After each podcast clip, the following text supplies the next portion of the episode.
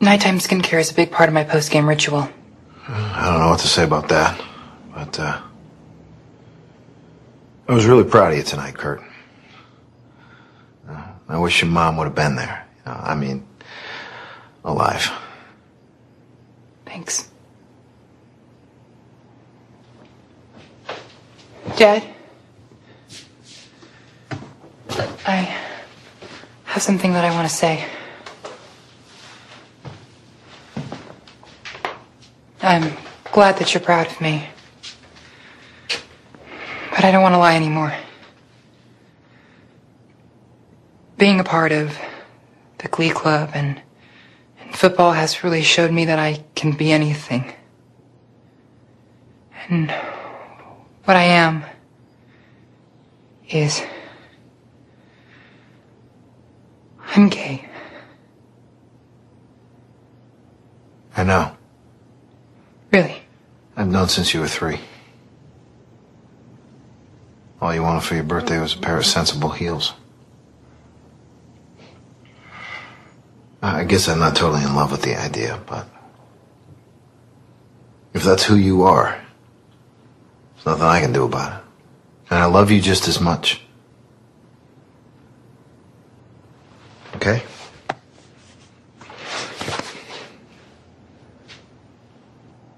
Thanks for telling me, Kurt.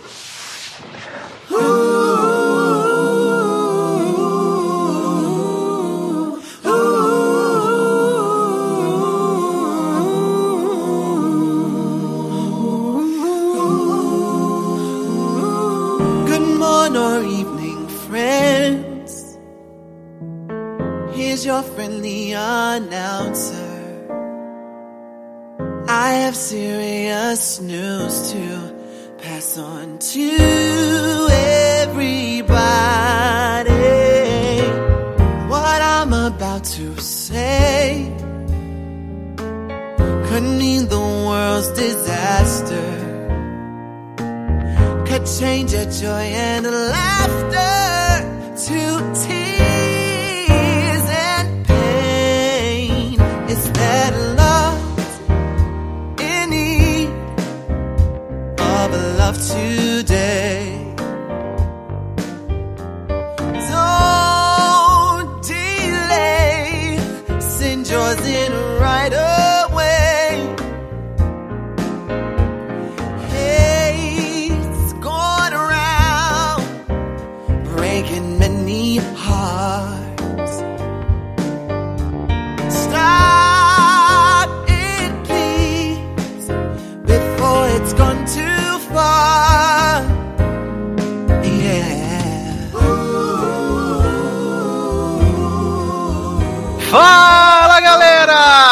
Sejam bem-vindos a mais uma edição do Logatcast. Eu sou Edu Sasser e no programa de hoje estamos aqui para celebrar os personagens LGBTQI+, nas séries de TV e também em alguns filmes. Vamos falar da importância desses personagens, da relevância, de como esses personagens cresceram ao longo dos anos na televisão e também no cinema. E para poder né, falar sobre essa pauta maravilhosa, pra gente chutar a cara do Crivella, safado, ridículo, tosco, vai tomar no seu cu, Crivella. Estou aqui com a grandes Spocks, né, do universo das séries, começando com ele, Márcio Zanon. E aí, galera, vou bater peito todo mundo. Uhul! Adoro bater peito. Taylor Rocha. Aê, estamos de volta para fazer um programa em homenagem a J.K. Rowling, né? Essa pessoa. É uma militante que você respeita, né? Exatamente, que tá sempre divulgando aí no Twitter que todo mundo é trans, bi, né? Então tem de tudo. né? Inclusive você que tá lendo a saga dela. Sim, com certeza. Maravilhoso, gente. Ele, o pai de caramelo. Mel, Léo Oliveira. Já ia falar Mel Oliveira. Vamos ser viado pra sempre! Que delícia ser viado! Ai, gente, esse programa totalmente GLS. Finalmente, né? A apropriação foi concluída. Mission complete, né? Sim. Adoro! E ela, Leques? Porque com Crivella tem que ser assim: cala a boca, vai tomar no cu. É isso. Não, não foi- Começou- Garoto, era essa a fala, abertura que eu tava esperando, né? é. Exatamente, é? era essa abertura que eu tava esperando. Qual é a abertura que o senhor estava esperando? Aqui está no seu nomezinho aí no crachá. o script não chegou na minha mesa, então a gente improvisa. Vai ter que assim. Oi, gente, com Crivella tem que ser assim: cala a boca, vai tomar no cu. Melhorou? Adoro! Ai, gente, eu tinha uma, uma colega que tudo ela falava com o ano final. E quando ela ia atender o telefone, era alô, An, alô, An. Gente, era muito engraçado. Adoro meu sonho falar assim. Mas você pode falar, né? Você tem o crachá, tá liberado? Ai, muito trabalho. De- essa pauta surgiu, né? é, na- nas últimas semanas que estava acontecendo a Bienal do Livro aqui no Rio de Janeiro. E aí a gente teve aquele né, show de bizarrice pelo prefeito do Rio de Janeiro. Não fala nem que é meu prefeito que eu não votei. Não trabalho com esse tipo de gente. Nem meu. E o prefeito do Rio resolveu fazer, publicar um vídeo no seu Twitter falando que estava mandando lacrar, né, um quadrinho dos Vingadores, que era a Jornada das Crianças, se eu não me engano, que é, conti- continha é, tema pornográfico. E aí ele estava mandando lacrar, botar plástico negro com restrição e várias coisas. E aí no dia seguinte, não satisfeito, ele mandou agentes da prefeitura irem até a Bienal para poder recolher esses livros. Só que ele tomou no cu, porque os livros foram comprados em meia hora, no no dia seguinte ao vídeo dele. Todos foram comprados. E esse rolê todo começou, o que é mais bizarro é que esse rolê começou por causa de uma thread no Twitter de um eleitor do Bozolino. Uma eleitora do Tinha que Bozolino ser, né? que comprou esse quadrinho pro filho dela, acho que ela mora em Goiás, algum buraco desses assim. Ela comprou e falou: Meu Deus, estou horrorizada porque tem dois homens se beijando na revista de herói do meu filho. Não acredito, putaria, tira isso daqui. E aí, a gente tem esse problema, né? Eu, graças a Deus, eu tô aprendendo. Toda vez que eu vejo uma coisa relacionada a, a eleitores do Bozolino, né? Pessoas que trabalham com o Bozolino, que pipoca na minha TL, eu nunca jamais vou dar um retweet ou vou comentar, porque eu não vou propagar esse tipo de coisa. Porque a gente fala, a gente pensa assim, meu Deus, estamos denunciando pra caralho, somos foda, ah, baixa o Só que Bozolino. não, né? Só que não, a gente tá propagando é, esse tipo de gente, esse tipo de discurso. Uhum. E por causa desse discurso, o prefeito do Rio falou assim: ai, gente, vou surfar na crista dessa onda super retrógrada e conservadora que tá é, assolando o país, né? E aí, como ele já tá pensando na reeleição no ano que vem, que se Deus quiser não vai acontecer, é, ele resolveu tomar essa atitude. E aí ele se fudeu porque a galera comprou todos os livros. E no dia, nesse mesmo dia, a gente teve lá o Felipe Neto, que tomou uma atitude, comprou 14 mil exemplares de literatura LGBTQI, que estavam à venda na Bienal. E ele distribuiu esses livros gratuitamente, né, para quem passasse lá pela Bienal. E ela colocou um plástico negro, que era o que as pessoas que o, o Crivella queria colocar na obra.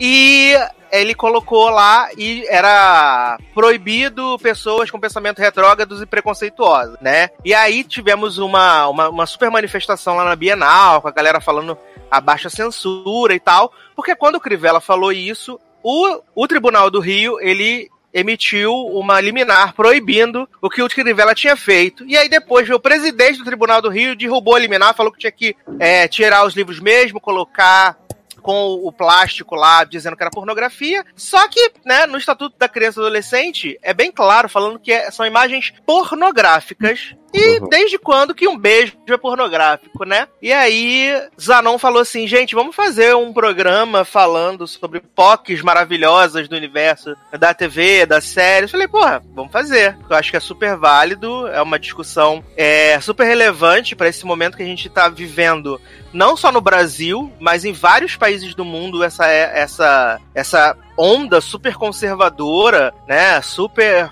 para trás, tentando fazer voltar vários direitos na área civil, na área trabalhista. É, a gente tá passando por esse momento. E fica aquele aviso de gatilho gostoso para você a partir de agora, Predico Leózio e com Larissa Siriani. Se você é contra LGBTQI, se você não gosta, se você é eleitor do Bozolino, do Witzel, do Crivella, esse programa não é para você, pare agora, vai embora, não precisamos da sua audiência. Mas Tá. o, o público do logado inclui essa Não, não sei, né? Porque já Então, né? recebemos. Porque recebemos uma vez um comentário de uma pessoa falando que gostava do programa tudo, é certo quando a gente fala- falava mal do governo. Então, É.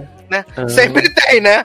Então, esse Foi na programa. época do impeachment, não foi? Até? Não, foi agora, foi super recente. Foi, super Foi recente? Eu achei agora. que tinha. Foi. Então, na época do impeachment, eu acho que também teve um, se eu não me engano. É, Alguém falam- reclamando. Teve alguém que falou que não gosta que a gente fale sobre política, esses temas, mas, gente, não tem como. Ô, filho, viver é um ato político. Se você não fala, você tá em cima do muro. Então você tá pendendo pro lado Uhum. que tá acontecendo, né? Arrasou, viado. Caralho, militou toda! Né? Ai, arrasei. Tô saindo amanhã com cartaz de faca na rua. Militando. Lacrou. Zanon, lacrou.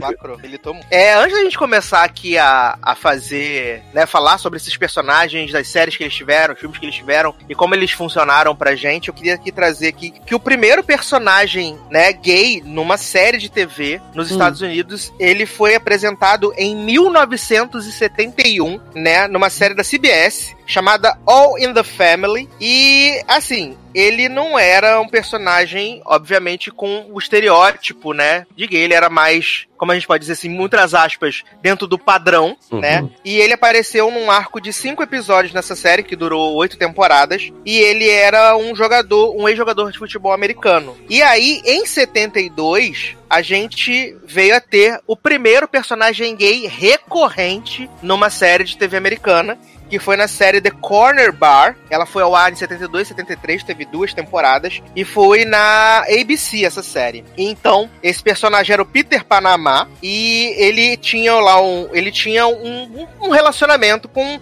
um homem que foi divorciado. E aí ele se apaixona por esse homem divorciado. Só que ele tinha também, ele já tinha sido casado, tinha um filho, tinha toda uma, uma situação, né? E aí tem até uma, uma, uma frase onde o filho desse personagem confronta, né?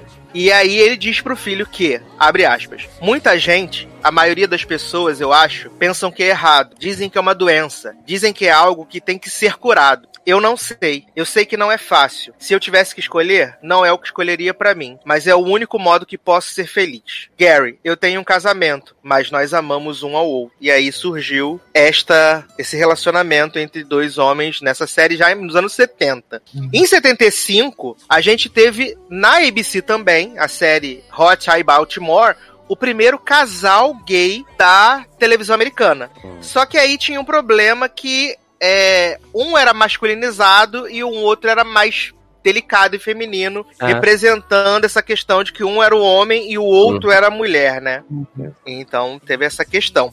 E aí, o primeiro beijo gay do prime time, né, do- dos programas de exibição no- nobre nos Estados Unidos, só foi dado em 2000 em Will and Grace, na segunda temporada de Will and Grace. É uma cena que eu lembro muito, assim. O Jack e o Will, eles estão no, no meio de uma... tá tendo uma, uma, um evento televisivo na rua em Nova York. E aí...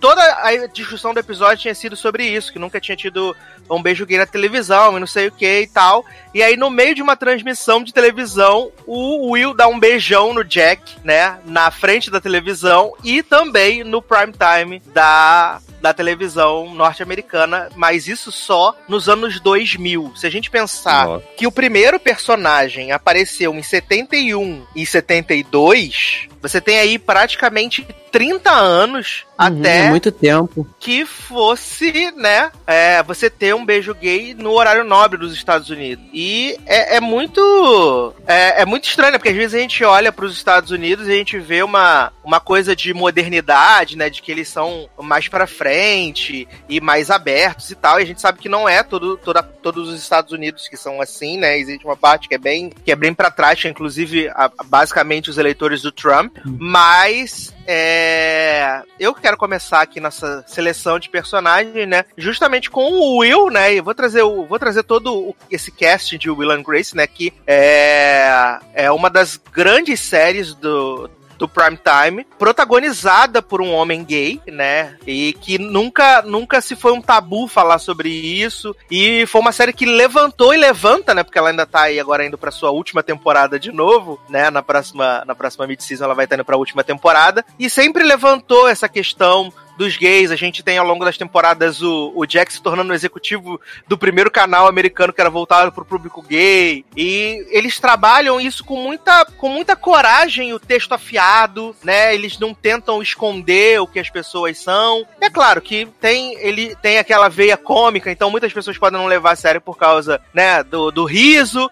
Mas eu acho que Will and Grace é uma série muito importante para essa para para representatividade dos personagens LGBTQI+, sabe, na, nas séries de TV. E assim, apesar da gente ter o Jack, né, que sempre é retratado como a gay afeminada, com a gay histérica, ele tem o porquê ele tá ali, e eu acho que tem até um episódio já do Revival que a gente comentou no Logado Cast, que foi quando o, Jack conhece o neto dele, né? E aí eles mandam ele para um acampamento aonde um acampamento religioso para ele se curar.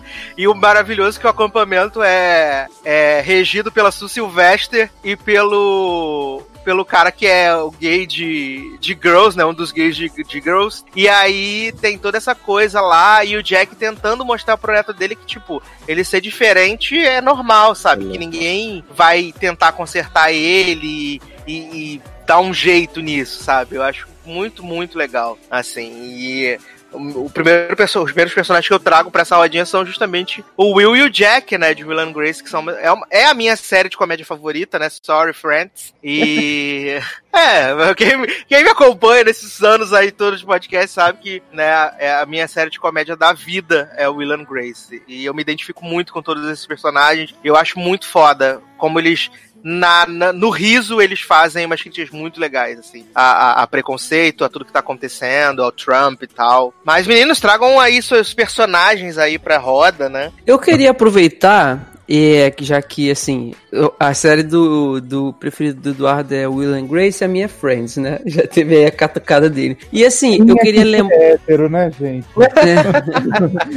eu queria lembrar que, assim, é, a primeira série que o. As duas primeiras séries que eu assisti, assim, de verdade, elas foram, foram Friends e Dawson's Creek, né? E eu lembro que o primeiro personagem, a primeira série que tinha personagens é, LGBT, no caso foram foi Friends, que tinha o casal, era a ex-esposa do, do Ross a e uma Carol. outra. Isso, e a outra Carol menina. E a Susan. Isso, Carol Mas é meio. Mas é, mas é meio maltratada essas Não, personagens então, ali no então, roteiro, né? É assim, de série que.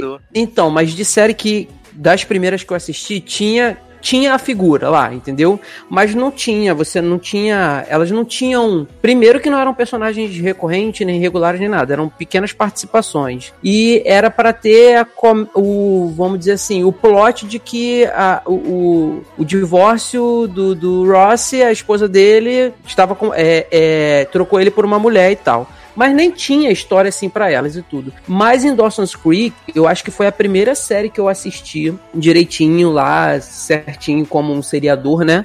É, que tinha com o personagem gay, que era o aquele do Care Smith, é, Jack, não era Jack McPhee, se eu não me engano. Que, aliás, esse homem apodreceu, gente. Ele apodreceu. Para. E, e na série... Jovem, foi... ele pai de Kelly e Foster, velhíssimo. Mas, mas ele, ele ficou um grisalho charmoso.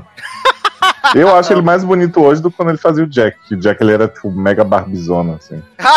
Adoro mega barbizona. Olha. Barbizona. Não, mas sabe por quê? É, só interrompendo rapidinho, Leandro, assim, o meu problema com o Jack, né? É que eu não sei até que ponto foi planejado ele ser um personagem gay, como introduziram em Dawson's, porque assim, ele entra na segunda temporada para ser o par da Joey. E até então, as cenas transparecem que ele tá mega afim da Joey e tal, apesar dele ser um uhum. menino artístico, sensível, não sei o quê. E aí, do nada, no meio da temporada, roda uma chave que ele muda completamente a atuação dele. E aí ele começa, tipo, sabe, as roupas, tudo de uma vez, assim. É como se do dia pra noite um roteirista tivesse decidido transformar ele, e aí vai ser isso agora. E assim, até acho que eles exploram bem de muitas maneiras, mas isso me deixou muito confuso, sabe, esse começo dele. Não, o Leoz falou bem, o que eu pretendia falar também. Mas assim, quero dizer na questão da primeira série que eu vi, isso, pô. Eu assisti a Dawson's Creek, eu comecei pela TV aberta na Globo, aí eu não consegui finalizar pela TV, nem pela pela na, na época, na época não, ainda é o Warner Channel, né? É, no Brasil sempre foi. E eu lembro que eu só fui conseguir finalizar essa série lá para 2000 e alguma coisa, talvez 2003, 2004, que como começou a gente Na ter Record, mais a... né? É, não, a gente não, pior que passou na Record mesmo. Não, é que a gente começou a ter mais acesso à lojinha do Paulo Coelho e tal, e aí eu consegui finalmente terminar.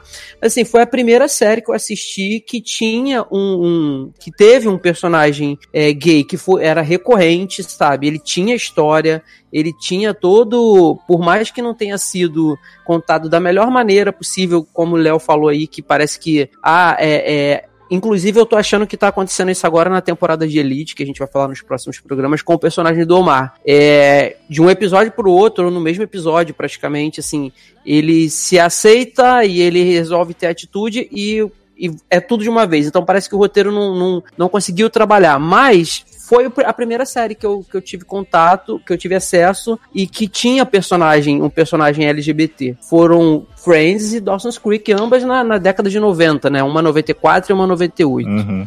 E se eu não me engano, Leandro, o Jack de Dawson's Creek beijou antes do que o Jack de Will Grace, que o Sassi falou aí. Porque foi em 2000 que o Jack beijou. Eu, aí eu já não vou lembrar.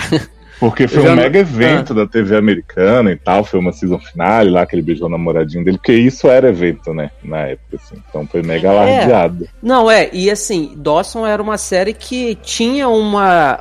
tinha fama e tinha audiência público, o público jovem, entendeu? Eu não vou lembrar de detalhes do, de, de quando aconteceu, como aconteceu e tudo, porque, pô, Uhum. minha memória não me permite isso, infelizmente. Eu não lembro assim, muito nitidamente. Então, assim. Por mais que na década de. Era uma série da década de 90, é, talvez os roteiristas na época não ti- tinham algum travamento do, do pessoal de cima em, em não poder escrever do jeito que eles queriam ou pretendiam, e aí talvez por isso é, o, o personagem, a- série, não tenha tido o desenvolvimento que hoje, se fosse hoje, teria, entendeu? Mas, Acho que, tanto que até.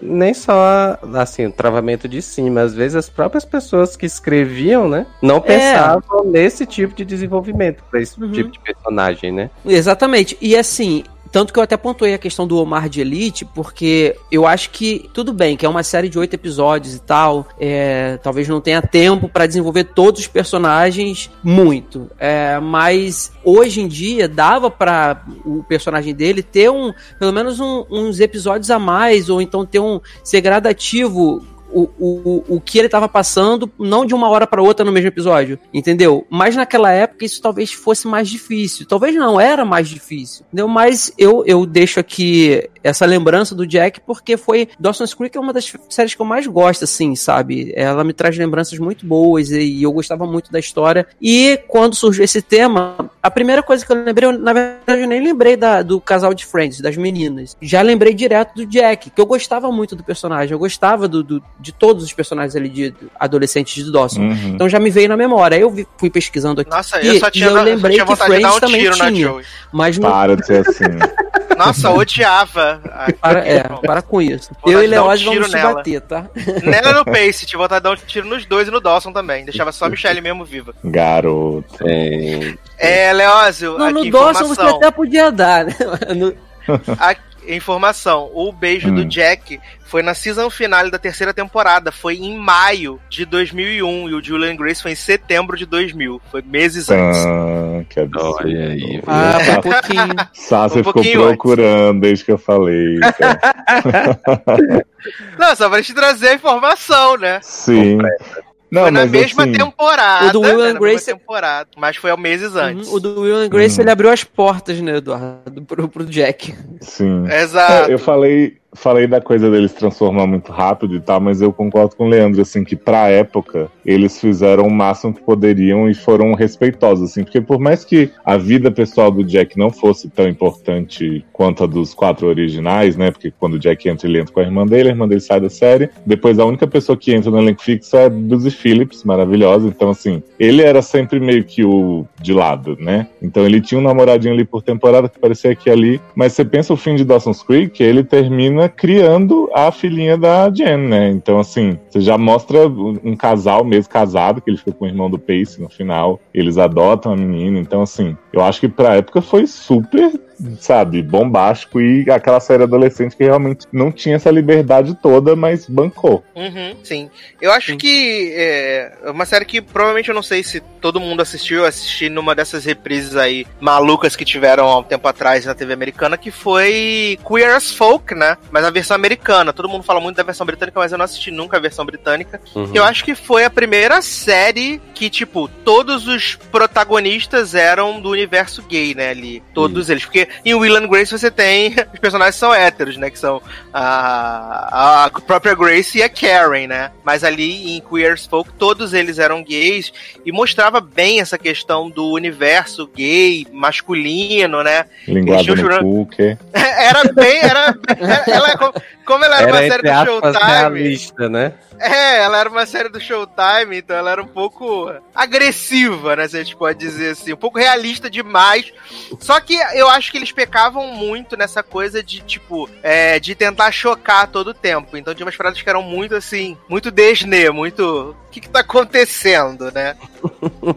É minha irmã. Tinha muito, tinha muito o, o contraponto, assim, eu acho que na época. É, como o, até aquele momento gay era mostrado ou como sendo esse alívio cômico ou é, sendo muito introspectivo, né? Então, assim, é, e não se falava de sexo gay, essas coisas e tal. Então, assim, eu acho que o objetivo da série era meio que chutar a porta, né? Dizer, ah, vamos, né? Vir com tudo. Uhum. Então vamos trazer tudo que é tipo de. de, é, de das, dos gays se relacionando sexualmente o tempo todo e é, acho que meio com esse objetivo de chutar mesmo a porta, né? Trazer esse outro lado mais direto, vamos dizer assim. Né? E, e, eu não me e, lembro, posso estar, eu, posso, eu posso estar equivocado, mas o protagonista mesmo de Queer as Folk era tipo um menino que era muito novinho e que ele tava, tipo, adentrando esse universo, é, universo gay adulto. Então uhum. ele meio que fica obcecado pelo cara, o cara dá várias é. foras nele. Era o né? Justin, né? Que na versão britânica era até o Charlie Hannan, o nome do personagem não era esse, mas era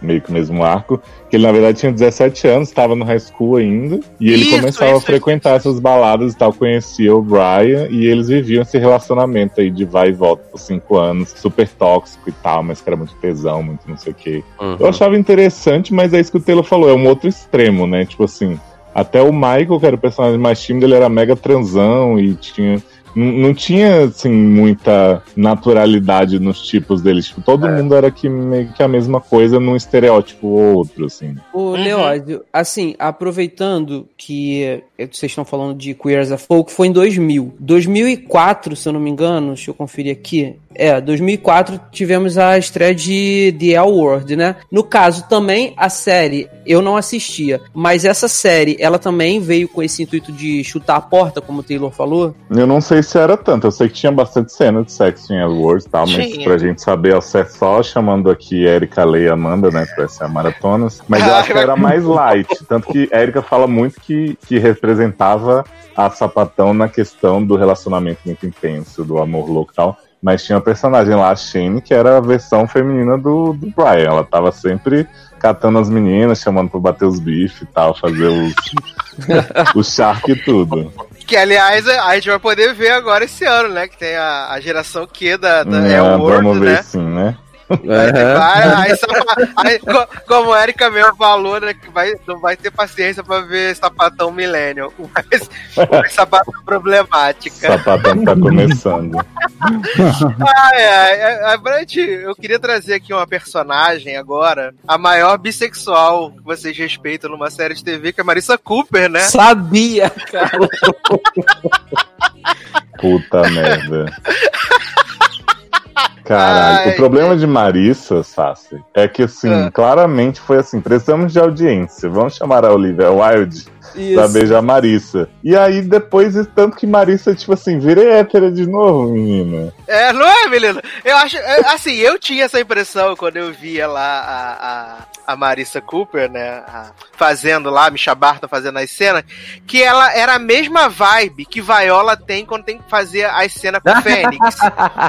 é que ela fala, gente, não tô gostando desse negócio mais, estamos fazendo para pagar os boletos.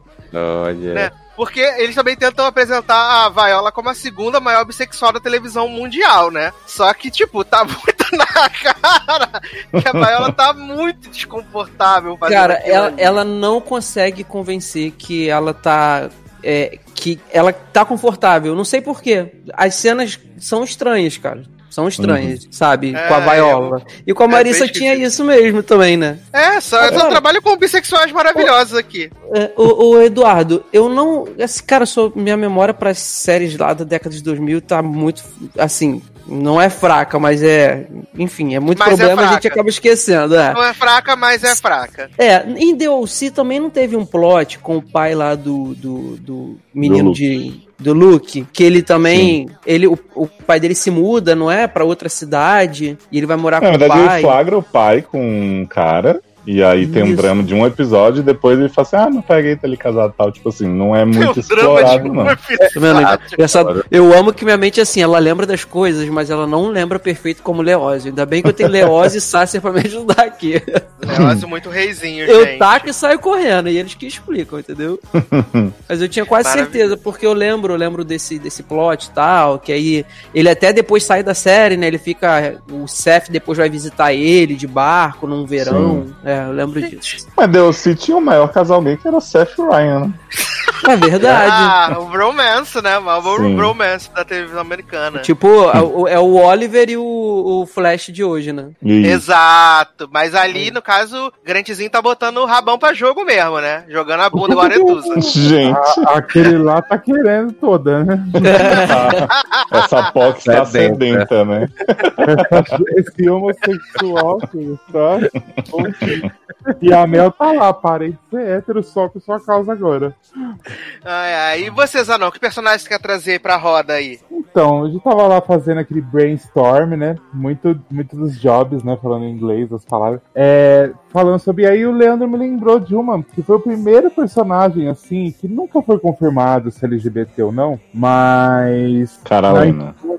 Não, Carolina. é, é, estéreo de coisa, né? Tim Wolf, casal hétero gay. É, então, é, foi Chum do Cavaleiro do Zodíaco, que ele era tipo um homem feminino, né? Como diria na canção.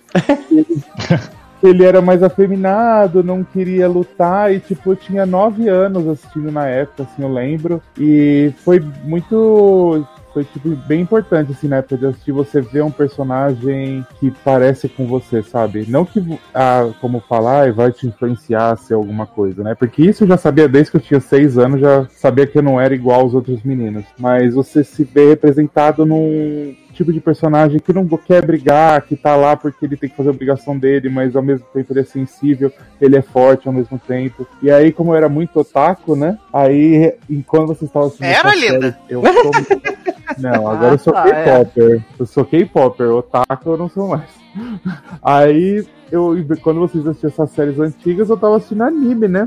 E aí, pra emendar, tem a tríplice dos animes que fizeram, que eram, fizeram uma parte importante dessa construção foi um foi Sailor Moon que teve um casal lésbico de sailors, né? Que todo mundo hoje em dia fala, nossa, chocado, passado, não posso ver dois homens beijando duas mulheres. E tinha duas mulheres que se namorava e tinha beijo Quais Sailors que se pegavam, né? Sailor Urano e Sailor Netuno, era da segunda leva. Ah, é? Porque eu só vi a primeira leva, né, das é, Sailors. Eu também só vi a, a primeira. Então, aí na segunda temporada entra essas duas. Tanto que essa Sailor Urano, ela aparece de paletó, ela tem o cabelo curto. Ah, eu lembro. E aí ela tenta meio que. Ela meio que seduz a, a Serena, né? Que é a principal. E ela fica. Aí as meninas ficam tudo apaixonadas por ela, mesmo depois sabendo que ela é menina. Gente! E aí Serena trocando Taxidon Mask por outra Sailor. Serena de Handmaids. Né?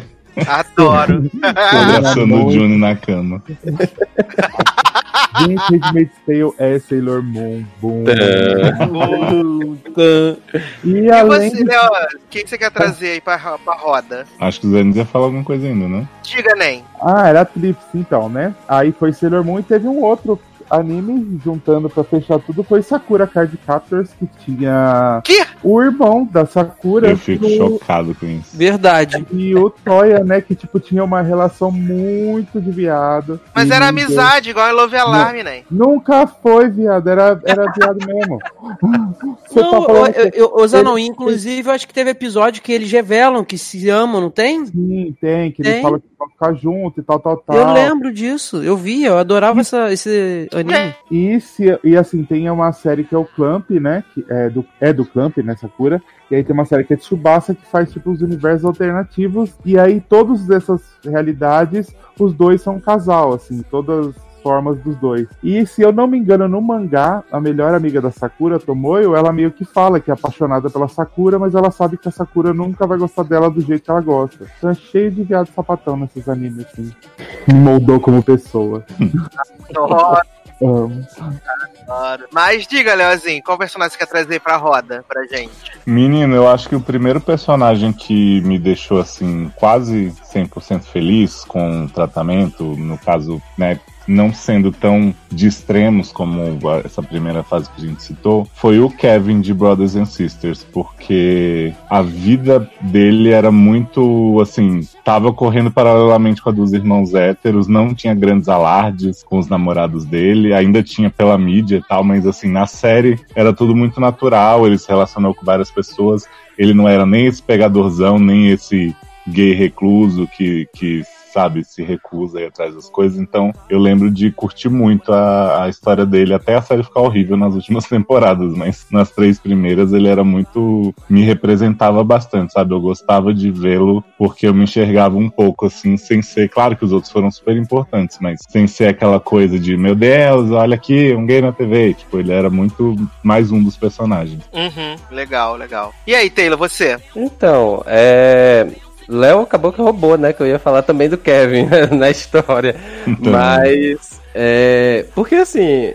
É, eu acho que do, da gente aqui, eu acho que talvez eu seja o que tenha começado a ver série mais tarde, vamos dizer assim, como seriador. Então, assim, esses personagens que, que é, hoje são meio que referências, entre aspas, de terem começado isso, como em DLC, como lá em Friends, como já foi falado, é, esses primeiros personagens, hoje eu sei, mas na época eu não acompanhei, né? Então, assim, é... que eu me lembre de série, o primeiro personagem que eu tenha visto realmente foi o Kevin, que, assim, Léo tava falando dessa questão dele ser meio termo, vamos dizer assim, né? Nenhum dos extremos, que na época, quando eu assisti é, eu me identifiquei, mas hoje eu já não sei se eu me identificaria tanto com ele pelo fato de, de é, na memória que eu tenho hoje, ele me parecer ainda meio muito heteronormativo, sabe? Uhum. Então, assim, é, na época eu acho que como né, estava me descobrindo junto com o personagem, me parecia ser um caminho legal a seguir, né? Mas hoje talvez eu revendo eu acho ele meio heteronormativo, né? Então, é, mas, mas foi o primeiro também para mim. E aí, depois disso, acho que na verdade meio que em paralelo, porque quando eu assisti, eu não assisti a série quando a série passou, é, eu já assisti depois, é, alguns anos depois. E aí eu tava no mesmo período, eu tava assistindo Glee, né? Então, assim, Glee para mim, além de ser uma série que eu já, já amo, né, apesar de tudo, é, foi meio que a, a assim, a, a, minha descoberta é, pessoal e que casou com conhecer os personagens que a série trazia. Então, assim, é, quando eu comecei a, a assistir Glee, eu assim, eu não era é, assumidamente gay, então, assim, eu acabava que eu assistia meio que escondido, entre aspas, porque eu via aquela série, eu achava aquela série muito gay, e aí eu ficava, né, assim, na minha casa não tem, não, não, é, não tinha esse diálogo aberto, então, assim, eu ficava assistindo aquele personagem, via o Kurt, é, via a, a Santana já depois, né? Mais pra frente, de início não, não, não falava tanto nisso. É, mas assim, o Kurt, principalmente, que é que vem desde a primeira temporada, né? Eu via ele, essa questão, que o terceiro, quarto episódio, a questão com a Mercedes, né? Dela descobrir que ele é gay, vamos dizer assim. E aí foi, foi meio que, que é, eu me identificando junto com a série, e aí e também essa questão de, de ser no, no high school, né? Então, assim, não que eu estivesse no high school, mas era algo que eu pensava que meu high school poderia ser um pouco mais assim. Mas foi o primeiro personagem, assim, o segundo, na verdade, né? Depois do Kevin, foi o, o, o personagem mais antigo, assim, que eu peguei como referência, assim, que eu tenho assistido junto com a série, mais ou menos, né? Logicamente, depois eu fui assistir a essas outras séries com personagens mais antigos e tal, Queer Folk, aí eu vi e tal. Mas assim, da, de eu ter assistido junto com a série, acho que foi o, o Kevin e o Kurt mesmo. É, assim, a gente tá, já que a gente tá falando de Glee, eu acho que Glee, assim, tem uma concentração de personagens gays Sim. muito grande, né? Uhum. Até porque. E, assim, Titia sempre trabalhou muito nisso, e a gente até conversou enquanto eu tava fazendo a maratona de Glee, eu tava até falando que, tipo, em 2012, Titia, além de falar do, de casamento gay, né? Porque tanto o Blaine quanto o Kurt, como a Britney e a Santana se casam. E ele também levanta a questão do, do, do trans, né? Que é o que vem na coisa do Nick, né? Uhum. Ele não é, e ele da não Coach é... Beast, né? E da Coach Beast, exatamente, que tem o processo de transição de Shannon para Sheldon, né? O dela, é bem, o dela é antes ainda do que o Nick, né? Não, o dela é só na última temporada. É na última? Eu é na última. que era antes. O Nick entra ali na quarta temporada ali como vilãzinha do, do Vocal Adrenaline, depois passa pro McKinley. É... E ele, tra ele trata esses assuntos que, tipo, não eram assuntos super discutidos numa série de, de, de, de prime time, sabe? E ele, ele, uhum. ele fez isso muito bem.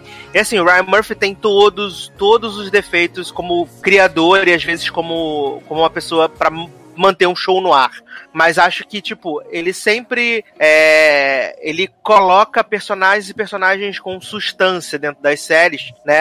É claro que eles muitas vezes não são perfeitos, mas se a gente tá falando aí de Glee, de tudo que ele construiu esses personagens, atualmente ele tá com Pose no ar, né? E, uhum. cara, é um festival de de personagens maravilhosos em Pose, né? E ele, mais uma vez, levando, levantando essa questão do universo. É, é uma série completamente mais voltada para o universo gay. E ele fala de gay masculino, de gay feminino, de transexual. Então Sim. ele ele, ele aborda isso com uma sensibilidade de quem conhece, de quem convive com, com, essa, com essas pessoas, né? E ele, passou, e ele né, por isso. Exato, ele passou por isso e, e é muito legal que ele traz essas coisas para dentro do, dos produtos dele. Até em, em The New Normal, né? Onde ele faz meio que uma representação dele com, com o esposo uhum. dele também na série, né? Uhum. É, na questão do casal que já tá num nível acima e, e quer complementar aquela família com uma criança. Então ele fala muito sobre o universo e ele fala sem tabus, assim. Porque é, é engraçado porque tipo, eu vi várias séries do Ryan Murphy, acho que eu vi todas as séries do Ryan Murphy que ele, que ele produziu e que ele, que ele criou. E, e, e cada série, ele, ele fala de, desse, desse universo de uma forma diferente. Porque em Glee a gente tem essa coisa mais jovial, onde ele levanta uns, uns temas pesados, mas ele tenta passar uma tinta um pouco mais leve. A gente tem Deep Tuck, que ele fala de um lado um pouco mais sujo, né? Dessa, uhum. dessa questão do, do gay, do bissexual, né? Né? Que é o, o, o, o, McNamara, né? Que é o, o menino lá, o, agora fugiu o nome dele, que se descobre bissexual. É o Julia McNamara. Doutor Destino. Mahashla Ali. Hum? Ai, que susto. Fico tempo. Toda vez. O que, que tá acontecendo? É minha irmã? É, É, e também a, em New Normal, né? Que ele também trata essa questão. Agora em Pose, né? Uhum. Ainda não vimos. Até em American Horror Story ele trabalhou isso na segunda temporada, né? No Asylum, que a, que a Lana Winters uhum. era, é. era sabe pra onde. Assim, só em, em 911 que eu não lembro, né, dele ter. Tem a Hannah. Ah, tá, verdade. Tem. E é. American Crime Story dá, dá, né? dá, dá, é. Assim, ah. em Glee, é, eu gostei quando o Taylor já puxou esse assunto. Porque assim, Glee, Glee ela é, como ele disse, é bem mais recente, mas foi o primeiro personagem que ele teve, assim, né? Como eu já ele diz que começou já nessa parada de séries, de seri seriador, mais recente do que alguns de nós. Sim, e Glee, eu achei muito interessante a questão de que o, o, o Ryan Murphy ele tratava o, o, principalmente quando o Kurt é, começa o seu relacionamento com Blaine, ele não tratava assim só como um o casal backup gay, sabe? Ou então, assim, o casal que não era protagonista. Então, ele dava a mesma importância que ele dava tanto para um casal hétero, que era Rachel e, e Finn, quanto dava para qualquer outro e quanto dava também pro, pro Kurt e pro Blaine, sabe? Você via, você via na, na mais pura forma de relacionamento, na sua tela, os dois, sabe? É, é carinho e tinha, não tinha essa coisa de cortar, ah, quando fosse beijar era só um beijinho e cortava a cena, não, tinha cenas muito legais, muito legais, cara, entre os dois de, de, de amor, de, sabe, de carinho, enfim, e eu acho que isso foi, assim, Glee, ela, ela, ela quebrou, veio quebrando muito tabu também, assim, se a gente parar pra pensar, porque a gente acha assim, ah, sei lá, 2000, a primeira década de 2000 tá muito longe. Não, não tá muito longe, sabe? A gente tá em 2019. Então, assim, e demorou muito pra gente ter é, casais em séries assim como Kurt Blaine. Então eu acho que foi muito bacana o que ele fez, sabe? A série pode não ter sido no final a melhor coisa, sabe? Mas como o Eduardo falou bem, o Taylor também falou bem, cara, ele ele se propôs a fazer, ele fez e fez bem, principalmente na questão dos personagens do universo, e não deixou, sabe, a peteca cair, sabe? É, não, não teve medo de, de mostrar, e foi um casal que foi muito bem aceito, sabe? O personagem, os personagens, tanto quanto tanto como casal, é, quanto, quanto é, personagem separado, o Kurt antes do Blaine, o Blaine depois, cara, foi, foram, foram muito bem, bem tratados na série como protagonistas também, sabe? Isso foi, foi muito legal. É, em, em diversos, em diversos episódios você vê esse tratamento que ele dá, é, não tem essa coisa de, ah, vamos só priorizar o casal hétero da, da história, sabe? Com Rachel e Finn, não. Tem outros aqui vão ser tão importantes com, com Glee. É, não, só, só complementando o, o, que Leandro falou, que, tipo, não só nessa questão do relacionamento é, amoroso e tal, mas na própria relação com o pai, né? Que o Kurt tinha muito isso na primeira temporada, nas outras também, né? Dessa questão do, do relacionamento com o pai, de que ele tinha um pai todo hétero topzeira e tal, e aí ele ficava naquela de dizer pro pai que, que era gay, não sei o quê. E aí, quando ele, quando é, ele conta volta, né? Acaba que mesmo meio que se desfaz toda aquela impressão, até do próprio personagem que a gente, do pai dele como personagem que a gente tinha, né, assim, porque você vê um pai todo acolhendo e dizendo que é filho e que não tem nada a ver e tal, tal. Então, assim, até esse desenvolvimento é muito bom na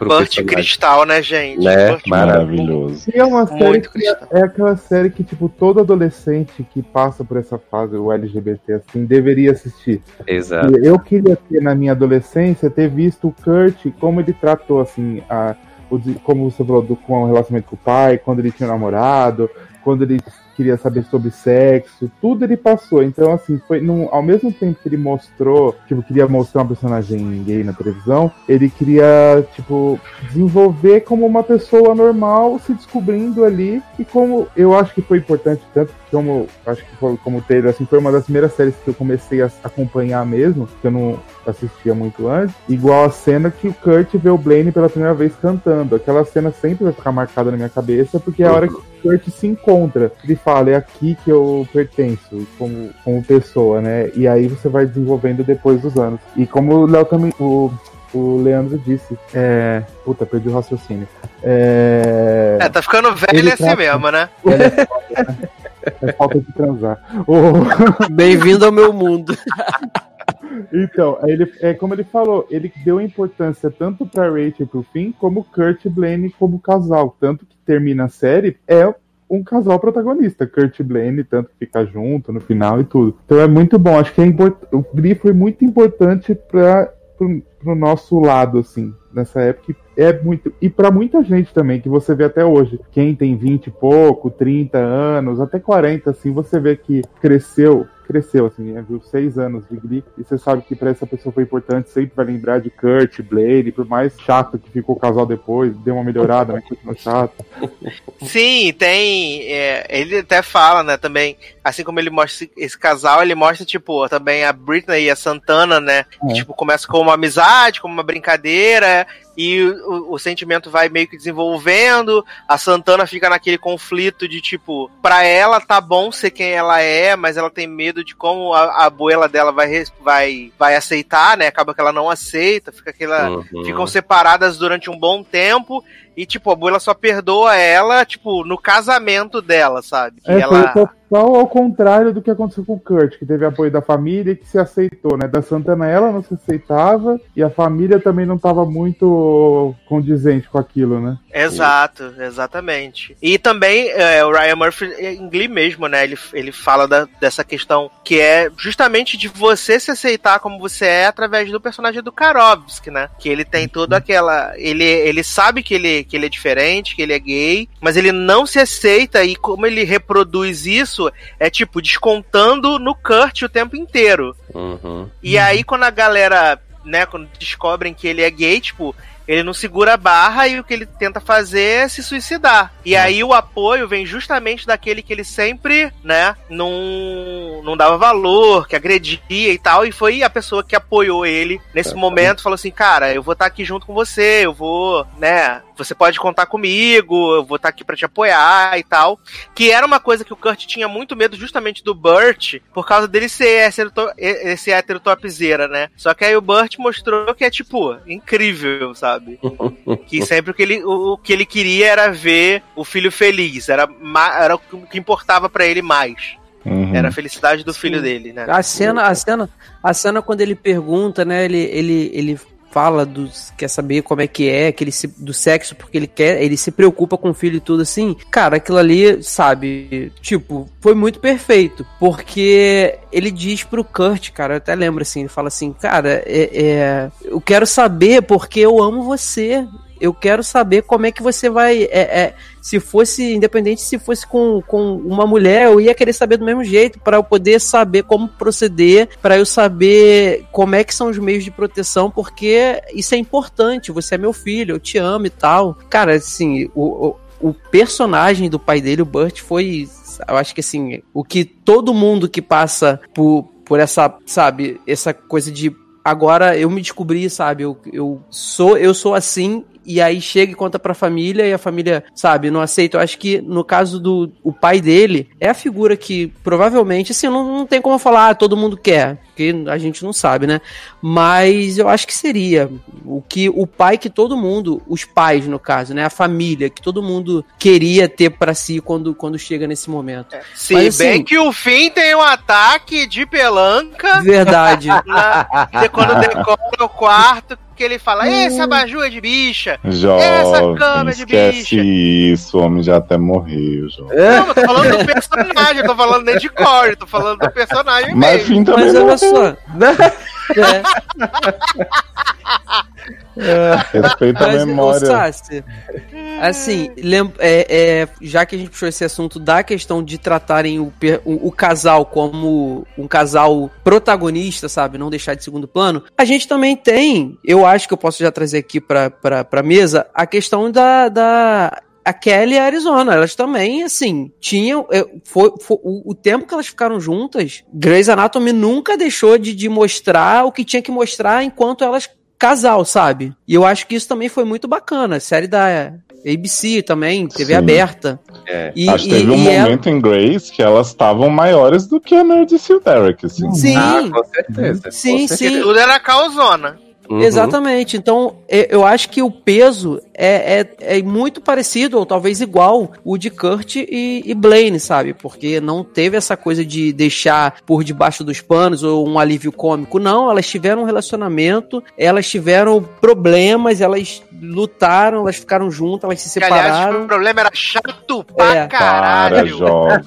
Mas nunca. Eu acho... você, até você falava que causou no época que era muito. Não, depois do plot da perna ficou em sumas, assim, acho tudo que elas passaram antes. Respeita até Você cortou a minha perna. Mas assim. Mas até isso delas ficarem em sul foi o mesmo grau de insul dos casal hétero, então eu acho digno. Uhum. É, eu acho que é, é, é, o grau. É o, rapidinho, Zanon, é o grau que tá hoje essa porcaria de Meg Megson aí. Ah, tipo. Olha aí, o hétero apagando a gay no programa. Mas Megson nunca foi bom, né? Já vê diferente. Não, ele tá falando assim, ele tá falando daquele, da, da parte que ficou ruim, né? Como teve também. Sim todos os casais. Como é, quase todos os casais, né? É, todos os casais tiveram momentos que a gente, caraca, eu não aguento mais isso, sabe? Porque o que que estão fazendo com, com os personagens? Elas tiveram, mas em momento nenhum ficou sabe, de um ou alívio cômico ou só um pano de fundo, não, elas eram, eram também protagonistas, sabe? E como o Leoz falou, teve um período que elas foram até mais do que a própria Meredith e o Derek. É, então, como você eu, tinha, falou da Meredith e Derek lá da época, eu acho que até hoje Calzona é o casal mais importante da série. Quem assiste Grey's Anatomy sabe quem é. Todo mundo caga pra Meredith Derek, porque Derek hum. é Uhum. Mas acho que Calzona é o maior personagem de Grey's Anatomy. Não teve nenhum assim que bateu ele e falou: Meu, esse é o casal que vamos chipar tudo. Inclusive estão é... juntas, né? Estão juntas, terminou juntas, né? Com a é, é. Um SMS selou. Não, e aí você vê que, tipo, Grace, que é uma série, né, é abertamente gay, né, desde sempre. E aí, é, teve um casal lésbico durante muito tempo e o primeiro casal gay entre homens só veio surgir agora, né? Assim, agora. ruim, né? Que não sabem trabalhar de jeito nenhum. É que os atores são ruinzinhos, né? Principalmente o mais bonito, é o mais hum. Ah, não, né? o japonês esse, esse é horrível. Aí entrou com a beleza só, filho. Ele só entrou com a beleza do corpo, porque o resto não sabe atuar nada. Mas assim, uma, uma pergunta honesta. Vocês acham que é até. Em, não vou falar de Grey's Anatomy, vou falar no geral. Era mais tabu mostrar um relacionamento entre homens do que entre mulheres? Eu acho que na cabeça da Shonda ela queria. Como as mulheres são muito fortes na série, eu acho que ela queria mostrar isso. Não acho que ela pensou, ah, vou mostrar uma lésbica primeiro, um gay primeiro. É, eu, eu acho que assim, aquilo da Marissa, né? que eu falei da audiência. Eu acho que por um tempo, duas mulheres juntas foi muito usado para essa questão da audiência do fetiche masculino, uhum. muito mais do que desenvolver o relacionamento realmente como deveria. Então, uhum. acho que por muito tempo ficou privilegiado o casal com homens em relação a isso. Eu acho que, a, sei lá, uma lésbica que eu diria do, dessa época, assim, antes, seria o Willow de Buffy, né? Que foi bem importante uhum. na época, Alison Hannigan. Mas também, tipo, a namorada da Willow no episódio que ela fica fixa, aparece na, na abertura, a mulher morre, então assim, é super, sabe, aquela Poxa. coisa explosão Torre de Babel? Aham, uhum, sim. E é hoje já é outra coisa, né? Pô, você pega hoje, tem The Hundred aí, Elisão Clark, maravilhosa, pegando, passando rodo em todo mundo, sabe? É bem mais, mais aceito e natural tudo do que era antes. Eu acho que as mulheres demoraram bem mais para ter alguma uhum. representação real. Mas, Agora, hum. ah, diga. Sabe não, uma série que eu queria... mais o personagem. Tá, uma série que eu não acompanhei toda, Zanon acompanhou, sabe bem, e que nem, nem era um personagem tão importante assim, mas eu acho super importante pelo público que ela tinha, assim, era Tim Wolf, que tinha o Ethan, né, um dos gêmeos, que namorava lá o Danny, que era o, o amigo do, do quarterback também, e eu, hum. eu penso muito nessa série porque, assim, meu sobrinho viu essa série, e quando eu conversava com ele sobre, ele falava muito naturalmente, assim, ah, o fulano, aí eu dizia, ah, esse é o que namora o tal ou o que namora a Lídia? E aí ele falava assim, ah, o que namora o Danny. Então, assim, para mim foi, foi super bonitinho ver que, tipo, essa série que era meio bobinha, sobrenatural, tava passando uma mensagem para jovens que, por exemplo, eu não sei se Glee passaria, porque é o que o Taylor falou, Glee é uma, uma série que talvez algumas pessoas tenham visto escondido, sabe? Tipo, não, uhum. não tinham é tipo coragem tipo, de dizer. É tipo Guilty Pleasure, né? Que você... Exato. Tipo, assim, acho que Glee a, a,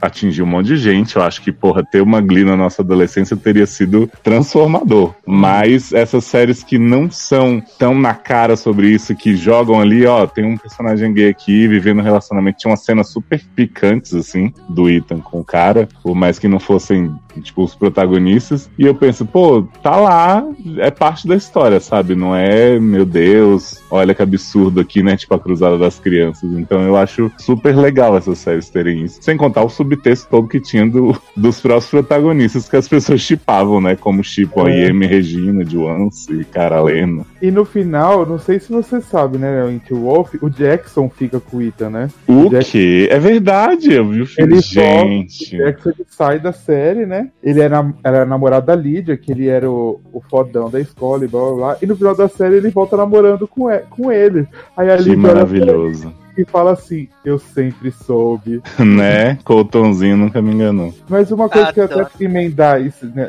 nesse assunto que você falou, tipo, The Hundred mesmo. É, eu sempre. É, a gente sempre quer uma série que conte a luta do, do, do adolescente, do adulto saindo do armário, continua sabendo como é que é o amor para pessoa do mesmo sexo e tal. Só que assim, eu queria também ter uma série que isso não precisasse ser a coisa mais importante do protagonista. E eu acho uhum, que deu uhum. de mostra isso. A Clark, acho que na segunda ou terceira temporada, ela fica com uma menina e não se comenta, tipo, que eu não, eu não lembro mesmo. Se tivesse, você pode me corrigir, Léo, que você assiste também. Que assim, é a coisa importante para ela. Ela fica com a menina, todo mundo tá lá, vida que Ninguém acha estranho. Não, é tipo, é uma coisa natural. Ela fica com homem, fica com mulher, é uma protagonista bissexual. E não é o, o foco dela é salvar todo mundo, é uma série de sci-fi, tinha essas coisas. Esse é o foco da série, e no meio disso era uma personagem bissexual. Eu acho Sim. que tá faltando isso na, pra gente assistir também, né? porque a gente quer ver a história de amor do cara que descobre que gosta do outro, da menina que gosta da outra, mas eu quero ver também uma história de que isso não seja o mais importante, que seja uma característica da pessoa. Ele é uhum. homossexual, ele é lésbica, essas coisas, né? Mas eu, eu te entendo, Zanon, porque eu acho que isso acontece muito, principalmente aqui no Brasil, né? Porque uhum. sempre se cria um alarde muito grande quando, por exemplo, vai ter um beijo gay na novela. Uhum. Um beijo gay, o um beijo gay. E se, tipo, fosse tratado com naturalidade, tanto eu, porque eu não acompanho, mas parece que teve um, um selinho entre dois caras na novela das sete. Sim. E aí, tipo, o pessoal, Era, é, o pessoal tava comemorando. É, aí o pessoal tava comemorando porque foi uma parada normal do, do dia a dia normal. e não criou-se o alarde. Porque o, é, o que fode tudo é essa questão do, do, alarde que se cria, cara. É só normal, é um beijo entre uhum. duas pessoas e acabou, ponto, né? Não é um beijo gay, é um beijo, né? Isso. É um beijo. É, é um é. beijo. E quando você começa a criar o alarde, você ainda dá espaço para essa corja toda aí sabe, que, que fez o que fez aqui no, com a questão dos livros na Bienal, começar a se pronunciar, aí começa a querer as pessoas a falar besteira, aí começa a querer vir veto, sabe? Tem que ser, é, é o que vocês falaram, é o que Zaron acabou de falar agora muito bem, não é um beijo gay, é um beijo, cara, é um beijo, sabe? É, é não é a questão de ser um evento, é um beijo, são duas pessoas que se gostam e deram um beijo, sabe? É, então, tipo, quanto, no, assim, é claro que as pessoas ficam é, é satisfeitas quando quando acontece da maneira correta, sabe? Sem o alarde que foi, e, pô, as pessoas comemoraram. Então, assim, as pessoas ficam satisfeitas? Ficam. Mas quando se cria muita expectativa e bota muita coisa em cima e começa a rotular de, ah, vai ter o beijo gay na novela das oito, na novela das nove, cara, Aí acontece isso tudo que a gente vê hoje, sabe? Aí começa aquela vozinha lá no, no, no, no, Twitter falar besteira, aí começa a levantar um, aí aparece outro, daqui a pouco é um montão, aí daqui a pouco vem gente querendo. É, é, como é que se diz? Tirar, não é tirar a novela do ar, mas o capítulo. Boicotar, né? É, sabe? Aí, mas eu acho que você tem que criar o alarde, tipo, avisar, caralho, tá tendo, vamos comemorar, é isso mesmo? Mas ao mesmo tempo a gente não tem que fazer essa ser a nosso como dizer, não é o nosso foco, mas assim, é tratar com naturalidade. Meu, acontecer. É, o problema é, é quem faz as coisas. Tipo, na novela, vai, Glória Pérez escreve uma novela. Vou ter dois personagens protagonistas que vão se beijar. Tipo, parece que ela quer aparecer mostrando que ela vai ter, porque ela é muito desconstruidora, muito Porque não precisava anunciar, né, na verdade, para já ter essa reação. É, negativa. porque você, você, não atua, você não anuncia um casal de homem e uma mulher, falando assim, então, o fulano que tá no ponto A e a do ponto C vão se encontrar e vão se beijar. Uhum. É porque também, é porque acho que também a gente tá assim falando muito de novela, né? Novela atinge um público, né? Que querendo ou não, é, agora tá começando um processo aqui, principalmente falando do Brasil, né? É, é um público que agora tá começando a ver que existem outras coisas além de novela né, com, como série e tal. Então, assim, eu acho que ainda tem muito esse, esse barulho, né? tinha muito, por exemplo, quando teve o Félix lá na novela, né, que fez todo o alarde também da questão do beijo, eu acho que é porque também a novela, principalmente sendo das oito, ela atinge um público muito diferente, né, que tende a ser um Uhum. público bem mais conservador. Verdade. Então, então, assim, quando vem esse tipo de, de coisa, por exemplo, as novelas das sete da Globo, geralmente elas tendem a ser um pouco mais é, easygoing nesse aspecto. Elas, logicamente, não são, né, é, gay-friendly, mas elas são bem, um pouco mais avançadas nesse aspecto é, de, do, de gays e tal. Tanto é que foi, foi na das sete que teve esse beijo agora também, assim, foi super natural, né, aparentemente. E, mas, assim, é um público diferente que tá entrando nesse processo de ver que assim é normal isso acontecer, né? Independente de ser um homem ou mulher, duas mulheres, dois homens, é normal isso acontecer, faz parte da vida de qualquer casal, sabe? Então assim é bem diferente do que o público de série, a gente que acompanha, que assiste, que é um público que assiste tudo, né? Então já viu isso 15 mil vezes, né? No, no, no... quer que tenha mais, na verdade, né? É, Tem é pouco, se a gente for ver. É, mas assim, acho que na novela, eu acho que ainda tem mesmo esse choque. Sim, e, e assim, o recado pra esses escritores de novela é aquele pagode, deixa acontecer naturalmente. É isso. Não, sério, por quê? Porque eu acho que Eduardo foi. Eu acho que foi o Eduardo que falou, ou se foi o Zanon. Quando ah, Glória Pérez e tal, vai ter casal gay, vai ter. be- Sabe? Parece que às vezes ela tá querendo É tipo roubar Jake pra ela, né? Tipo. sempre foi gay, minha personagem sempre foi uma mulher trans, né? Do nada, ela É. sempre foi autista, tipo, caralho, mano, não é assim. Não, e, e- e ela fica. E também assim, não tô dizendo ela, mas tô falando assim, né, no geral. Acaba puxando pra si, como se ela fosse a grande salvadora que quebrou os tabus todinho lá da é, Central Globo de Produções e vai fazer, e acabou, sabe? Então, como o Zanon falou, deixa acontecer, tá tendo, a palavra tinha que ser isso, né? Tá tendo, não vai ter. Talvez, talvez é, é, seria mais natural acontecer, sabe? Seria. é, é, as pessoas não criariam tanta expectativa, às vezes, pra nada, ou então não teria tanto burburinho à toa. Eu acho que é isso aí bem que, que Zanon falou, Taylor. Ô, Leózio. É bem, é bem quando a CW fez aquele episódio que ia ter o, o threesome no Gospel Girl, que eles Nossa. ficaram, tipo, uma semana alardeando que ia ter o threesome, que ia ser maravilhoso, Ai, a loucura. gente, Aí tem E aí dois a beijinhos associação de-. É, e aí a Associação de Pais apareceu, quis vetar o episódio, bloquear o episódio. Foi um alarde desnecessário, porque acabava que a cena nem era tudo essa tempo toda que venderam, né? Não, Sim. era uns beijos murchos e corta pros três na cama. Mas, mas também será, será que não picotaram depois do, de, de Não, ter- acho que não. CW tem vergonha na cara, não, filho. Bota. Era Hilary Duff, menino. Era Até Hilary parece que a Duff, gente não conhece, né? E Dan Yu. Ah, Não ia ter cena entre esses três melhor que isso, não. Ô, deixa eu fazer uma pergunta pra vocês. Hum.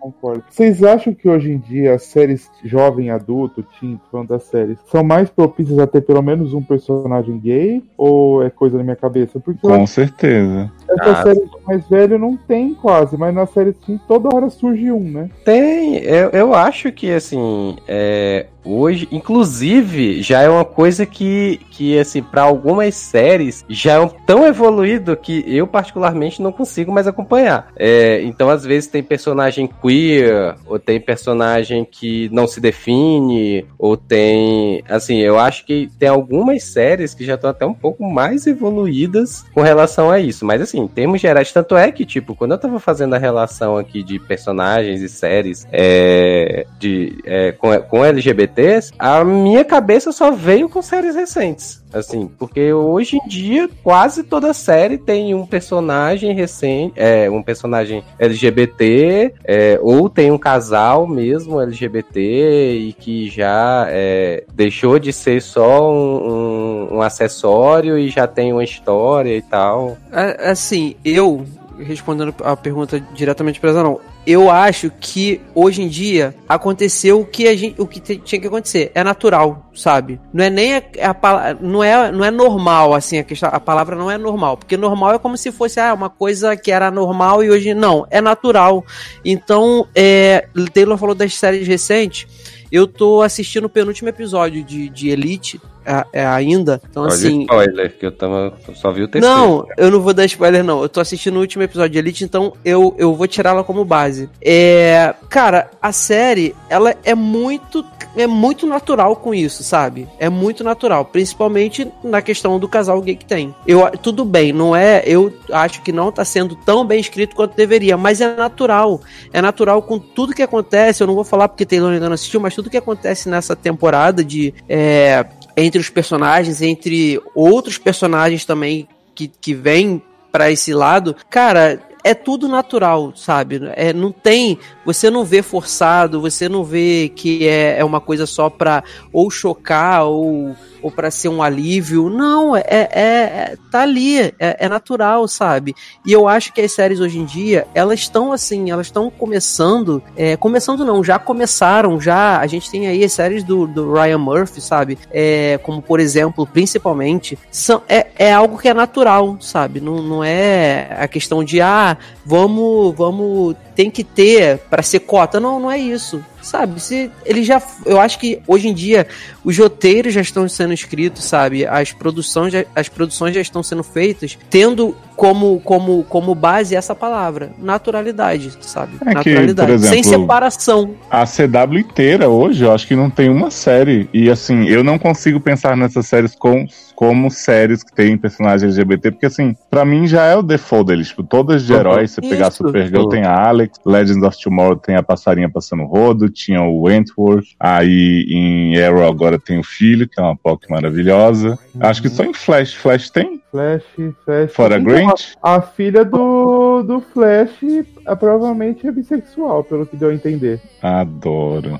Aí, tipo, em Jane the Virgin, Petra, né? Virou bi, como diriam por aí. Eu tenho um outro exemplo, Leózio. Taylor, Taylor vai. vai Eita, acho que vai concordar. Não, Years and Years, cara, que a gente recentemente a gente assistiu agora. Uhum. Cara, é muito, muito, muito bonito o relacionamento do Danny e do Victor, sabe? É muito bonito. E é muito, além de ser bonito, é natural, sabe? Eles uhum. são tão protagonistas quanto, quanto qualquer outro irmão, sabe? Uhum. Tanto quanto o irmão que, que tomou o golpe lá e perdeu um milhão de libras, quanto a irmã que é ativista, quanto a irmã que é a, a mais doidinha que votou lá na, na, na, Bolsonaro, sabe? Quanto a avó, eles são tão importantes quanto é natural, cara. É, é muito. Eu... Ah, eu acho tão, eu, não, eu acho tão natural e Esenias que, tipo, até as irmãs dele, é, assim, tem é, essas conversas, como tu falou, de voltar na personagem da Vivian lá, né? Ou seja, tipo, é, o, o personagem gay tá naturalmente introduzido na família, na série. E tem parentes que, assim, apesar de dizerem que gostam, né, estão votando em alguém que não gosta, né, que não não, não aprova, né, o relacionamento. E Taylor, tem uma cena linda com a, com a avó deles, quando ela Sim. encontra o Victor pela primeira vez e ela fala: Você não se preocupa com isso, eu te amo já. sabe? Uhum, uhum. É, aqui, a, a, a, minha casa tá sempre aberta para você. Aqui, aqui, não tem isso, aqui não tem julgamento, aqui não tem nada. Aqui Sim. é só amor. Tanto que o, eles mostram também. É, no decorrer dos anos, o, o filho da cadeirante, que eu esqueci qual é o nome dela, é a Vivian? Não, não Vivian é a, é a Bolsonaro. Isso. Eu esqueci lembro. o nome da personagem. Que é ela, a, a, tia ativista, ela chega e fala assim: Ó, vou te vestir de menina, você finge que é menina pra eu entrar Sim. lá no, no prédio e hackear lá a parada lá. E aí, o menino, ela vê que o menino gostou, sabe? E aí ela fala, tipo, é natural. E eles vão tratando isso com a maior naturalidade que existe, sabe? A família inteira, inteira. Não tem um julgamento de tipo, vai botar uma roupa de menino, sabe? Tira essa. Não tem, cara. A série trata isso. É muito perfeito o tratamento que eles dão. E, e, pô, isso é bacana de ver. Você, você saber que hoje as produções, sabe, os roteiros, eles estão tendo esse tipo de trabalho de fazer com que tudo seja natural. É claro que tem muita coisa ainda que precisa melhorar, sabe? Muitas emissoras também que precisam é, é, entender que isso tem que ser uma coisa natural, sabe? Mas eu acho que é o passo. A gente tá, tá vendo, tá cada vez mais tendo produções e séries com personagens LGBT naturais no roteiro, não não um encaixe para ser cota, entendeu? O Edu me lembrou de um personagem que foi uma puta polêmica na época, que era o Justin Jugliberry, né, o sobrinho dela, que ele tinha 13 anos, eu acho, quando a série começou, e ele era mega fashionista, poquezinha fabulosa, né, Sassi? Sim, maravilhoso. E aí, lá para as últimas temporadas, ele teve um beijinho no menino, namoradinho, que também repercutiu, meu Deus, que absurdo. E aí eu fiquei fel muito feliz depois disso tudo, do, do caminho que a Liberi abriu, de ver, por exemplo, Jude em The Fosters, que era um menino novinho também, que desde o início, né, não foi explorado lá, e teve o, o garoto, o Connor, o namorado fixo, e teve história de sexo, depois Jude tava lá com um remédio de PrEP no bolso. Ah, é Verdade. É Sendo muito julgada na internet por causa dessas coisas. Né? Exato. Né? Sendo que The Foster, assim, era a série que já era o casal lésbico que adotava as crianças, aí tinha o Jude, depois agora tá com Good Trouble, que tem aí a cada 10 personagens, 11, né, se envolvem pessoas do mesmo sexo, então... Maravilhoso tanto que evoluiu em tão pouco tempo. Se a gente parar pra pensar, tipo, de 2000 e pouco pra cá. Uhum. Sim. É. Verdade. Tem uma que eu queria falar, é, que queria falar faz tempo já, e esqueço. Mas é que Supergirl teve a primeira heroína transexual da TV, né? Acho que até no cinema é. tudo. Que é importante na história, não tá só lá apareceu e foi embora, ela tá lá, ela faz parte, tem o desenvolvimento dos poderes dela, que foi importante para a história. E foi bem. E a, a, atriz é uma fofa e muito legal de ver, assim, pra uma, uma menina trans assistir uma heroína. Qual coisa, que... não? Eu acho que eu já não assistia mais quando ela entrou. Não, foi nessa última temporada agora que teve. Ah. Ela entrou. Ah, eu já, já não assistia. mais. normal, na verdade, ela é filha de uma. Ela é meio humana e meio alien, né? Ela é filha ah. de, uma, de uma mulher alien. E aí, no desenvolvimento dessa história, as mulheres da família têm o poder psíquico lá. Então, na teoria, ia passar o poder psíquico para a irmã dela, porque ela nasceu menino, né? Nessa. Só que a irmã dela não manifesta esse poder lá, de ter o sonho, na verdade. Esse poder de ter o sonho. E ela que, que, que tem esse sonho. Então, tipo, passou de uma mulher para uma outra mulher, que é uma mulher trans. Tem até uma coisa que a, a, irmã dela fala: Mas você não é mulher de verdade, por que, que você tem esse poder? Ela fica meio puta assim. Mas é legal eles mostrarem, tipo, que é normal, né? É, é a mulher da família, ela também, ela também podia ter esse, herdar os poderes que a mãe tinha, né? É. Eu queria até trazer um personagem que, tipo, apareceu esse ano e conquistou geral, que foi o Eric, né, de Sex Education. Ah, sim. Ai, ícone.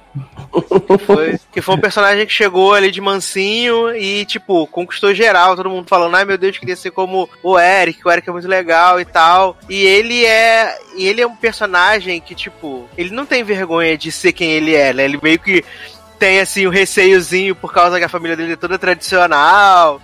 E aí é maravilhoso as cenas que o pai dele vê ele, tipo, ou montado, ou passando batom, e aí o pai dele fica assim, o que tá acontecendo? Mas no fundo ele sabe, sabe? É, é, é muito legal a forma com que ele, com que ele vai se desenvolvendo.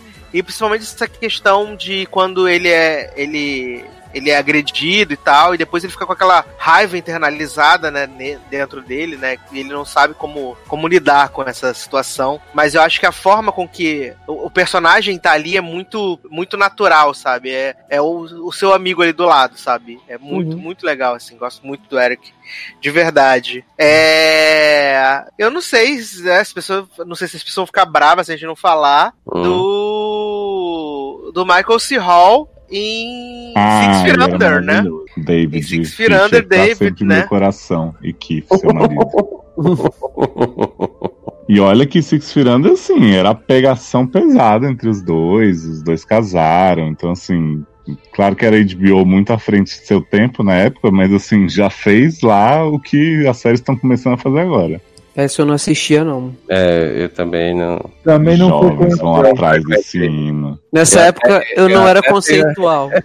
Eu até tenho baixado a série dia, mas nunca só assisti nessa, o piloto. Nessa ah, época mas... eu, não era, eu não era conceitual HBO, gente. Mas, então... Taylor, eu vi é. esse piloto, eu demorei anos pra voltar à série, e mesmo depois de voltar gostando, eu demorei muito pra ver. Assim. Ah, então, tá.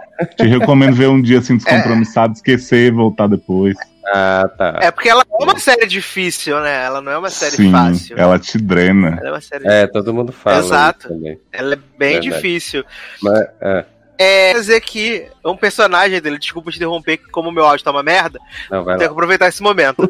é. Tenho que aproveitar que trazer uma personagem que tá no imaginário, pelo menos meu, de Leoz, com certeza, que é uma, da, uma daí do, do time das bissexuais maravilhosas, que é a Linda Sharp, né? A mulher da bota. Porra! Como não, Essa né? mulher maravilhosa pegou homem, mulher, passou sorvete na pepeca, loucura, gente. Adoro. sorvete na pepeca. Eu gosto que a Linda só se envolvia com as pessoas para ganhar algo em troca, né? Para investigar. Exatamente. Sempre. Cristalzinho. Sempre isso. Olha, é maravilhoso. É, eu também queria falar, né, de. Aí, de a área de Zanon, Mulão em Once Upon a Time, de Leandro também, que também assistiu, né? Mulan. né? Porra, Mulan, princ... saudade, Mulan. Mulan em chapéuzinho, né? né? Só que Once Upon a Time era a ABC com medo, né? De fazer, de, de trazer uma personagem é, ou lésbica ou bissexual pra, pra, pra uma história que seria Disney e sei lá. E aí ficava só aquelas coisas de entrelinhas, né, Zanon? E não, nunca deu em nada. Não, teve bem. Mas no final ficou explícito. Ela e a Chapeuzinho se catava, não foi? Ou ela, a Chapeu... Ah, não, a Chapeuzinho pegava a Dorothy, não é? Ah, eu não lembro agora. Chapeuzinho pegou alguém que eu lembro. A Mulan só ficava atrás da Aurora. A Dorothy do Mágico de Oz também entrou e era sapatão também. Socorro. aqui, ó, porque aqui diz que em alguns episódios a Mulan, a Mulan dá a entender que se apaixonou por Aurora, que é isso aí que foi o que eu falei, né? Sempre dava a entender, mas não tinham medo de ir pra frente. Não, ela e... falava, ela até corre atrás pra falar do amor da vida dela, e aí a Aurora fala que tá grávida, tem uns negócios assim. Ó, e aqui diz que a Ruby e a Dorothy é o primeiro casal homossexual da série. Então, no caso, teve mesmo, mas aí eu acho que eu já não assistia. A gente Talvez. teve é... É, em ah. Little Liars, a Emily sofreu Isso. preconceito do pai, né? Porque achou você não pode ser heterossexual de novo, sua louca. Não, assim, eu, eu não ia permitir que esse programa terminasse se a gente não falasse de Emily, a maior pegadora das séries. Gente, é. o rodo em todo mundo daquela série. No fim, a Emily pegou a morte, que não estava morta, né? Engravidou dela e ainda teve spin-off depois só para as duas se separarem off-screen. Nossa, maravilhoso, né? Marlene, é pra poder ter o chá revelação com o Power Ranger, né, Nen? Exato, amo demais. Aliás, eu tenho que falar do, do reality um dia, viu, de Emily, que eu fui assistir, fiquei assim, cheio de tiozinho pagando cada mico. Mesmerizado. Agora, gente, vocês não vão falar de Sense8? Claro que sim. Né? Então, ah, tá, que... porque. Esperando. Sense8 é uma série que todos os homens ficaram bi, né? Por por osmose na, é. na orgia. A gente tinha Lita e Hernando aí maravilhosos, assim, fazendo trisal com Daniela? Faziam, mas a gente sabia que era só um disfarce. e nome Amanita, né, gente? Casal do século. Maravilhoso. Mas assim, eu acho, eu acho interessante de, de Sense8 justamente essa questão de ele trazer o homem hétero vamos dizer assim, pra esse meio e dizer, ah, eu sou hétero, mas eu, é, né, talvez eu seja hétero porque... Sou hétero, mas tá ali fazendo nada, né? É, às vezes, tipo, porque eu, eu bloqueei isso na minha mente de que eu sou hétero e talvez eu não seja, né? Talvez eu seja bi, talvez, certo? Então, assim, eu achei legal por essa parte de não ser, é, que não caberia em Sense8, mas, tipo, que algumas séries têm de, tipo, ah, eu sou hétero, eu sou hétero top, é, firmeza e para sempre e tal. E não, né? Não, às vezes, né? Logicamente, a pessoa pode ser hétera convicta sem problema. Mas, tipo, às vezes é só aquela é, coisa na mente, aquela coisa que vem criada de que eu sou hétero, sou hétero e pronto, né? Não, não, não vou me dar não se ah, permite, né? Não, é isso, era exatamente a palavra que eu tava procurando. Se permitir, exato. Vamos viver tudo que há para viver, gente. Que... Mas assim, é, eu queria trazer, porque assim, eu, como um dos únicos dois fãs dessa série, né, não poderia deixar de falar do casal sapatão de Person of Inters. Né? Ah, né? então o outro fã sou eu. É, protestei Eu tava lembrando de Marcela, não lembrava que tu tava Ah, eu Solange. Eu não sabia que tinha sapatão, não, mas eu sabia que tinha caminhão, né? Então uma então, coisa puxa a outra. Uma coisa tava ligada na outra. Você acha que esse caminhão chegou aí aonde? Filho? É, exato. Pois o casal, é. o casal maravilhoso que a gente torcia o tempo inteiro pra elas ficarem juntas, elas ficavam Exato. nesse jogo de gato e rato, mas ficaram, né? Chegaram não, transportando a machine, né, no caminhão da graneira. é, de gato. É, e a gente falando dessa questão de tratar naturalmente isso, Person fez isso super tranquilo, porque, tipo, quando apareceu a, a Ruth, que era uma das personagens, ela entrou na série como uma vilã, e aí, é, assim, ela era meio que, durante a série, ela foi meio que ajudando o time, né, principal, a, a, a lutar contra a outra machine que entrou e tal. E, tipo, tinha a Shaw, que entrou, acho que na terceira temporada, se eu não me engano, foi na segunda, foi na terceira. E aí, tipo, eles levaram isso super naturalmente. A, a, a chegava e dizia, ah, que não sei o que, que você vai me dar uma chance ainda, né, não sei o que, ficava dando em cima, e a Shaw naquela dela, assim, de não querer. E foi, e eles desenvolveram isso de uma forma tão boa que, assim, todas as cenas entre elas, você tava lá torcendo, ah, tem que formar o casal, tem que formar o casal. E sabe o que, que eu lembrava, Taylor? Eu é. lembrava, é claro que não no mesmo nível de ação, claro, porque um é um filme e outro é uma série. Mas eu me lembrava, cara, muito de Senhor e Senhora Smith quando elas estavam em ação, uma sim, com a outra, com sabe? Certeza. Era muito bacana, cara, sabe? Você, a naturalidade daquilo não fazia você pensar assim, ah, pô, podia ser a Sean com, com o Jim Caviezel lá. não, você só era, tinha que ser com a, com a Root, com sabe? Ela, então você exato. via Senhora e Senhora Smith, tipo assim, é. e era muito não, maneiro, cara. Tanto é que tem, acho que é na temporada final tem um episódio que é muito fofo, que a, a Shaw, é, eles meio que prendem ela e aí alteram a memória dela, uma coisa assim, e aí ela fica vivendo o dia é, e nesse dia a, ela fica ela fica revivendo esse dia, meio que um dia da marmota, vamos dizer assim. Uhum. E aí, tipo, o que salva ela é justamente o amor que ela tem pela, pela Ruth. Sim. Né? Então, assim, esse episódio é muito fofo. E é lá pro final da série, assim, quando você já tá totalmente torcendo pelo casal, né? Pra ficar junto. É, exatamente. É. Acho que uma Agora, série eu... que, com toda a controvérsia, fez muito pelas lésbicas e bissexuais, né? Mulheres bissexuais, foi Orange is the New Black, né? Que é difícil ah. era encontrar mulher hétero. ai, ai. Mas, mas é verdade, verdade. Eu tinha, tinha colocado aqui, eu tinha colocado é, por ser, porque, né, das personagens. É o poder, né? É, exatamente.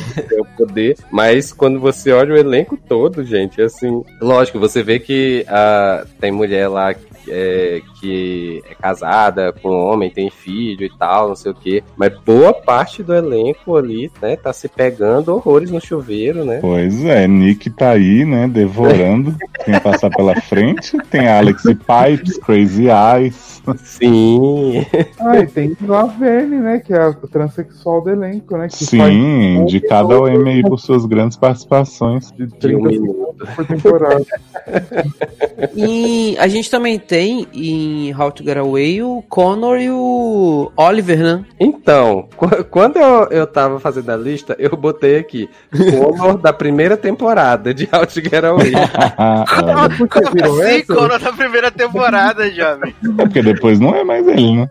Então, porque, tipo, o personagem muda muito a partir da segunda temporada. E, assim, é... eu não sei se eu acho que tem muito a ver com o outro. Como é o nome do outro? Esqueci agora. O. O. o... Oliver. Oliver. Oliver. Isso, exato. Acho que tem muito a ver com o Oliver, porque eu nunca gostei do jeito que o Oliver é introduzido na série, né? Tipo assim, ele vem como. como para ser o relacionamento do Connor, e aí depois ele é introduzido na turma e começa a participar dos crimes e tudo mais. Então, assim, eu sempre achei que forçaram muito a entrada dele. E aí, como eu não gosto do personagem, eu acabo meio que que para mim estragou o Conor por tabela, né? Que eu acho que o Conor ficou meio assim, mas assim, na primeira temporada adorava o Conor. Achava uma gay maravilhosa.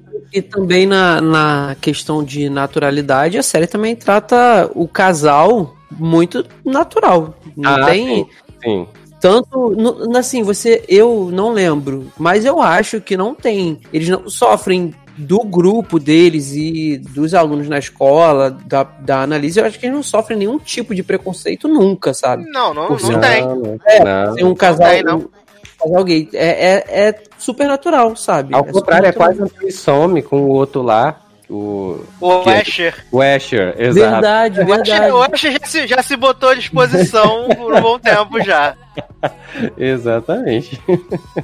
Ah, e posso falar de uma também? Que esse ano, primeira vez, o Disney Channel teve um personagem gay numa série, né? Que é um menino. Ah, é no Andy que... Mac, né?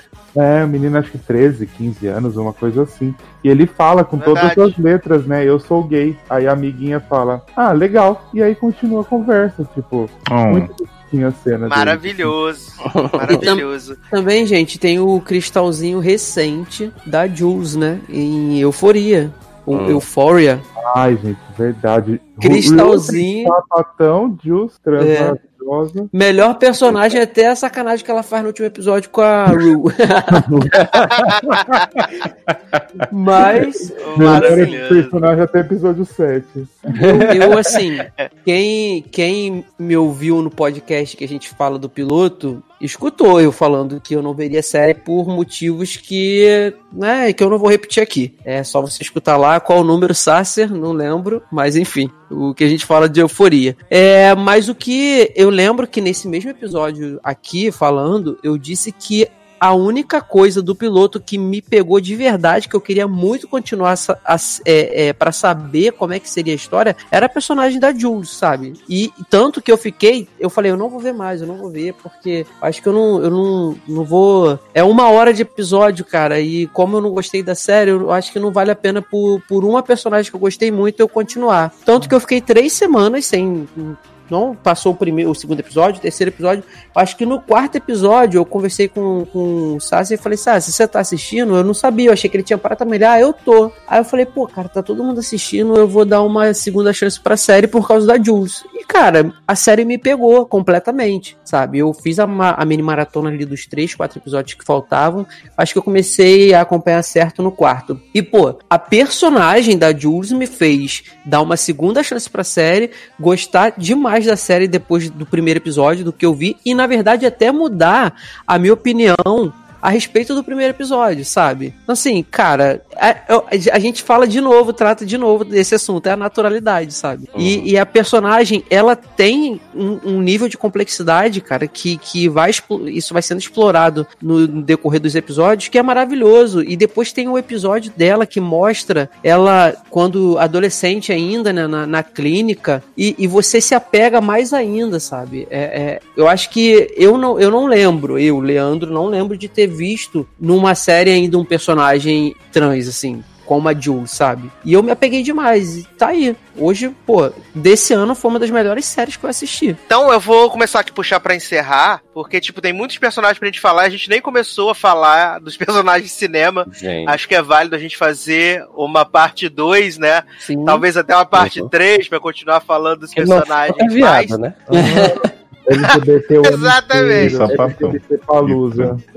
Tá faltando o quê? Asexual.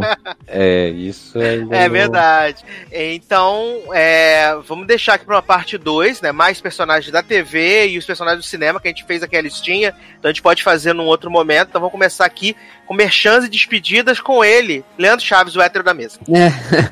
Então, gente, é, agradecer, a a oportunidade, agradecer a oportunidade de participar desse programa, que é um tema que é super, super importante. Eu acho que é, a nossa a realidade, como a gente falou muito aqui nesse programa, é essa, é cada vez mais produção tratando, sabe, todo mundo igual com naturalidade. Eu acho isso importantíssimo.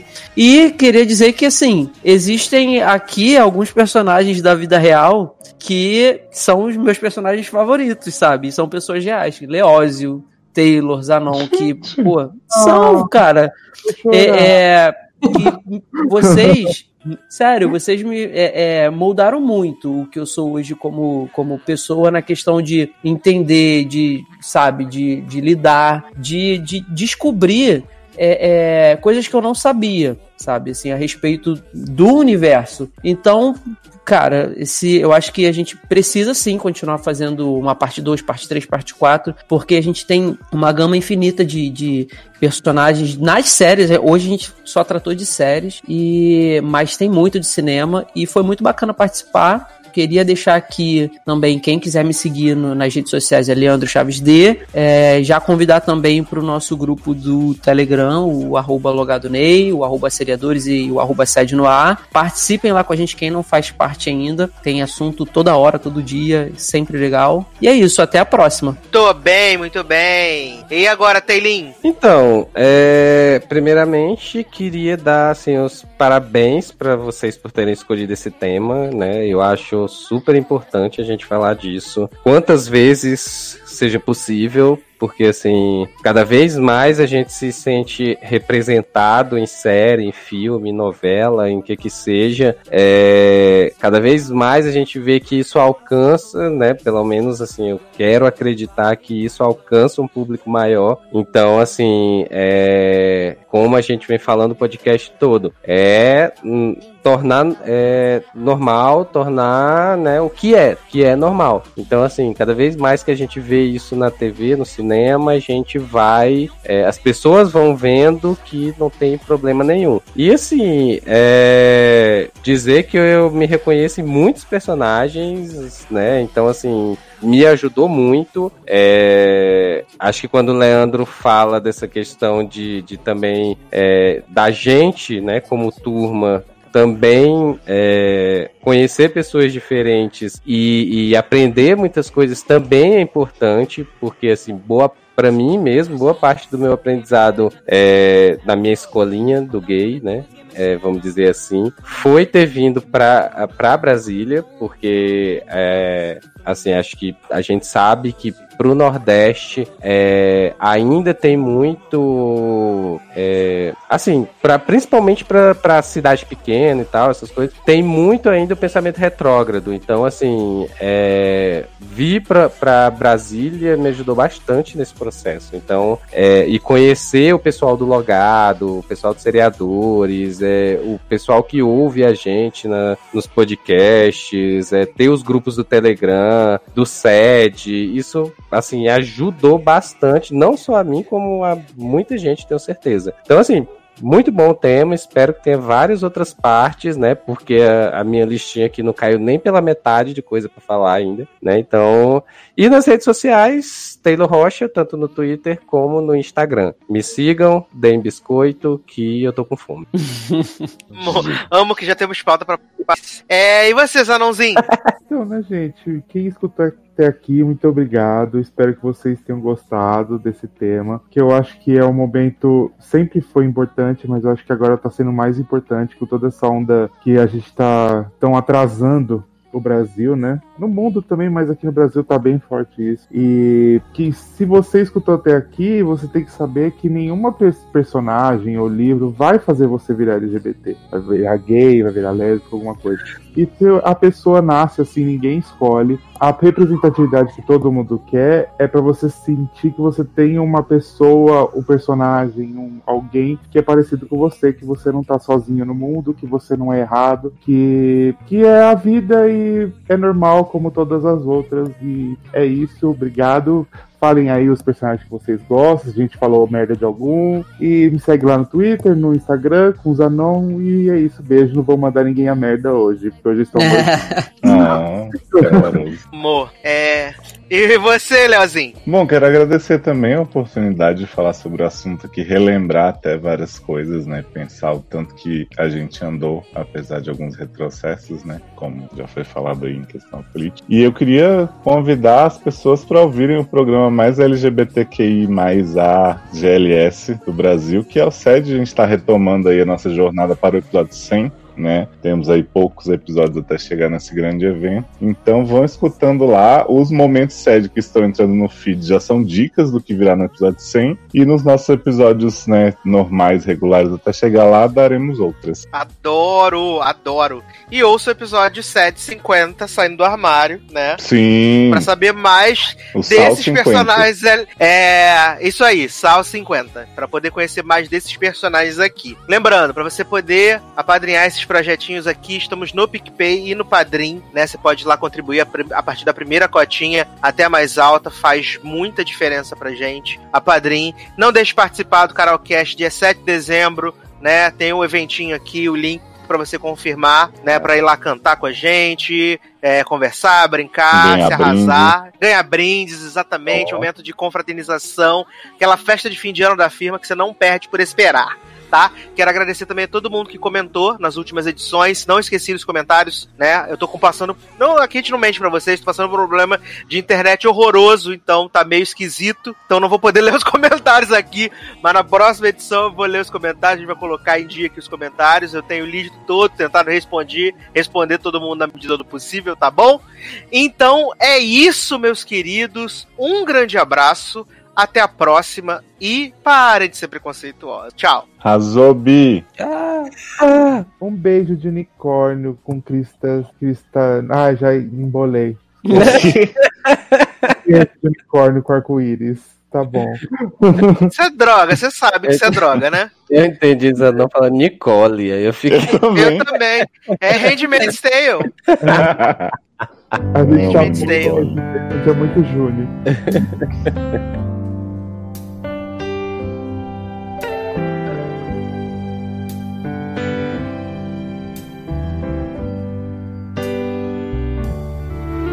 There's a light in the darkness, though the night is black as my skin. There's a light burning bright, showing me the way. But I know There's a cry in the distance. It's a voice that comes from deep within. There's a cry asking why. I pray the answer's up ahead. Yeah. Cause I know where I've